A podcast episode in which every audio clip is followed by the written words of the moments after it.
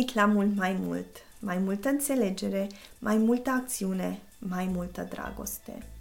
Suntem în ajunul Crăciunului și în același timp este și ultimul advent. Am încheiat vinerea cu faptul că tradițiile ne arată ce valori avem noi, ce este ceea ce prețuim noi. Și să știți că mulți dintre noi nici nu știm de unde vin anumite tradiții și ne punem întrebarea de ce trebuie sau de ce este bine să avem tradițiile acestea.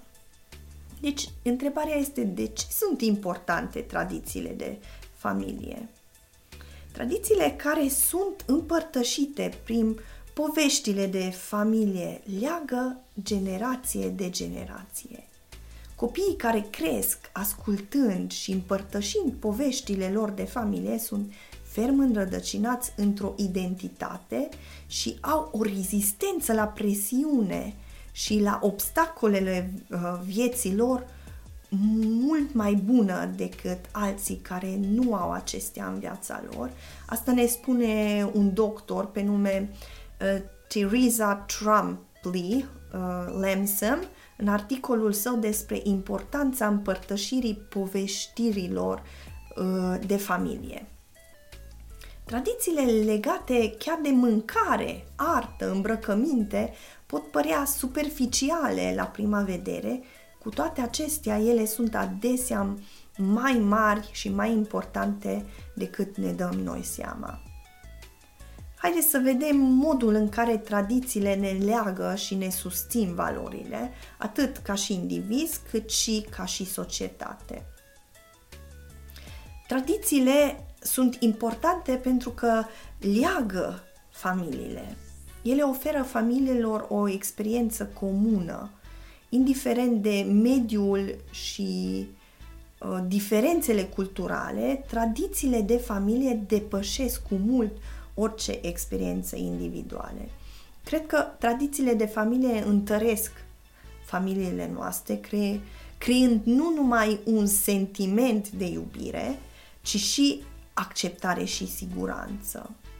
Unele tradiții pot părea simple în exterior, dar, dar au o semnificație profundă pentru sufletele noastre. Una dintre tradițiile noastre de Crăciun, de exemplu, este că în ziua de Crăciun suntem doar noi, familia restrânsă și petrecem un timp de calitate împreună. Acum câțiva ani, fratele meu a început să facă curcan umplut și acesta a devenit o tradiție. Apoi, după ce mâncăm o masă festivă de Crăciun, desfacem cadourile pe care Um, le-am pregătit unul pentru celălalt.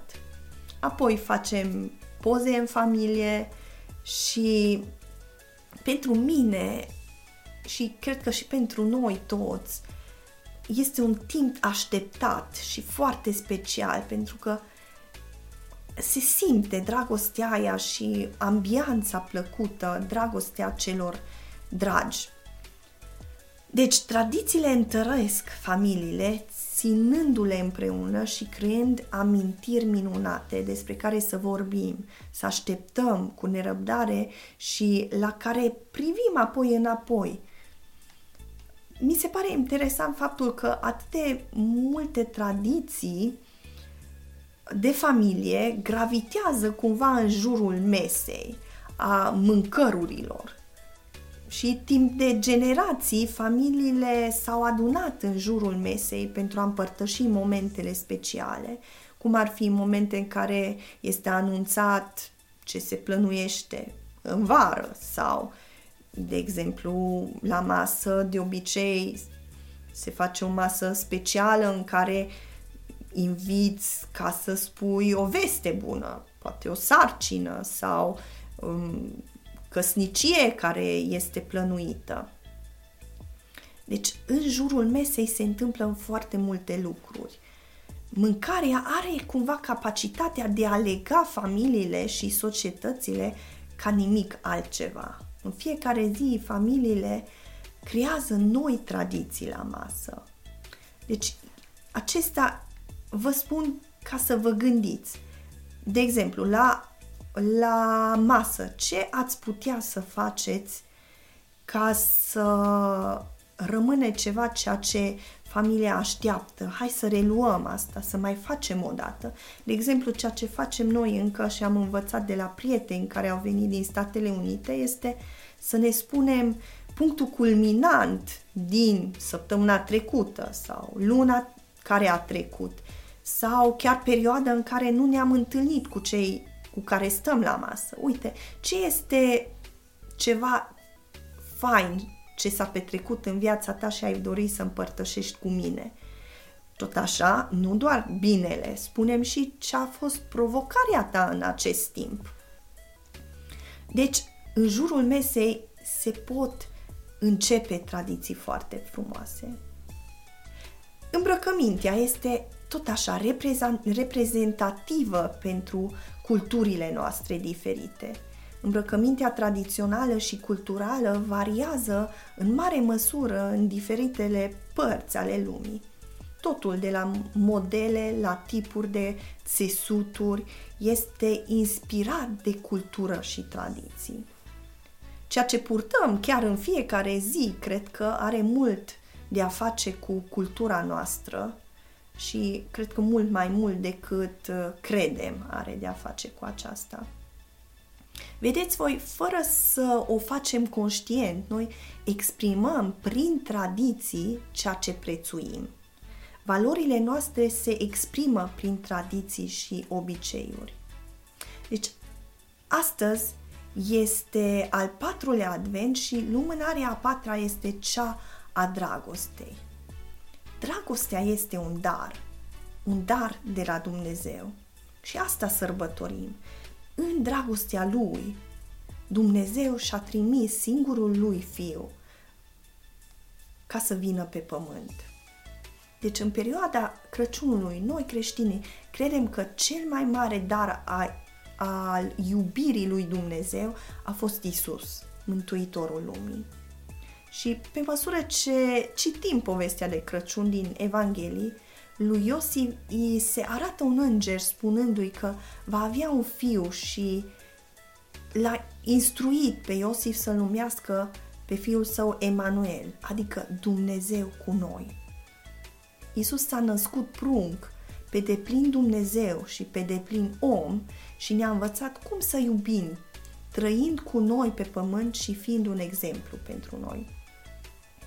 Și Isus ne-a învățat să iubim nu doar familia noastră, ci pe toți cei care sunt în jurul nostru, indiferent ce fac sau ce spun persoanele din jurul nostru. El ne-a învățat să ne iubim dușmanii. Chiar dușmanii e destul de greu. Ne-a învățat să nu discriminăm, să nu etichetăm oamenii, să nu jucăm pe favoriți, și eu cred că fără Dumnezeu chiar este imposibil ca să iubești dușmanii tăi, să iubești pe cei care nu-i agreezi. Dar El este Cel care ne-a învățat să putem să primim oamenii în casa noastră, să hrănim pe cei flămânți, să dăm haine celor care au nevoie de îmbrăcăminte, să vizităm oamenii care sunt în suferință, oamenii care poate sunt chiar în închisoare și să dăm de băut celui care este însetat. Mai simplu, eh, el a modelat ce înseamnă să ne iubim cu adevărat aproapele nostru, așa cum ne iubim pe noi înșine. Haideți să urmăm acest model în timp ce ne străduim să fim mâna lui Dumnezeu în inima orașului nostru și în locul în care suntem. Cum vreți ca sărbătorile voastre de Crăciun acum să arate altfel. Deci, fiind aici în al patrulea advent, care este dragostea, eu aș dori să vă încurajez să faceți un pas în dragoste. Găsiți un motiv, găsiți um, un mod în care puteți să vă exprimați dragostea și nu doar față de familie, cum am spus, și ci uh, față de cineva care, pe care nu-l agreați, pe care, de care nu vă place. care este greu de iubit. Faceți pasul acesta și apoi scrieți-mi cum a fost, ce experiență ați avut. Cum puteți voi arăta dragoste în acest Crăciun altfel decât ați făcut-o până acum?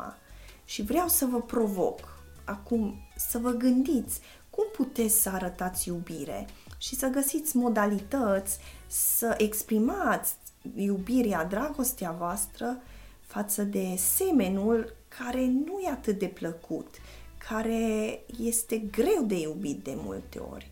Și uitați-vă ce se va întâmpla. Și haideți să aprindem aceste lumânări și anume prima lumânare este lumânarea profeției. Dumnezeu se ține de cuvânt. Apoi a doua lumânare este lumânarea păcii. El a adus pace pe pământ. Apoi a treia lumânare este lumânarea lumânarea bucuriei și a patra lumânare și trebuie să mai iau un chibrite.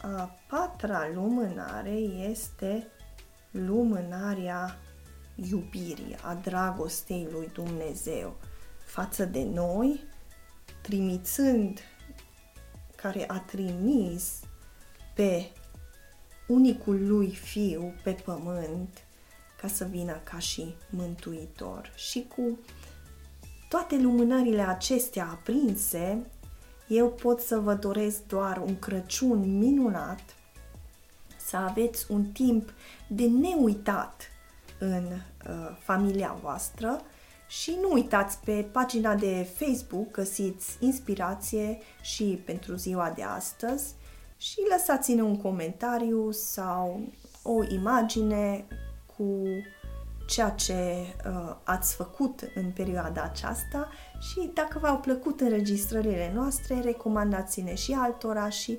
urmăriți-ne abonându-vă la canalul nostru YouTube sau pe celelalte canale media. Vă apreciez și nu uitați, bucurați-vă, simțiți pacea, dăruiți dragoste și încredeți-vă în Dumnezeul care este un Dumnezeu care se ține de promisiune. Vă apreciez și până pe curând!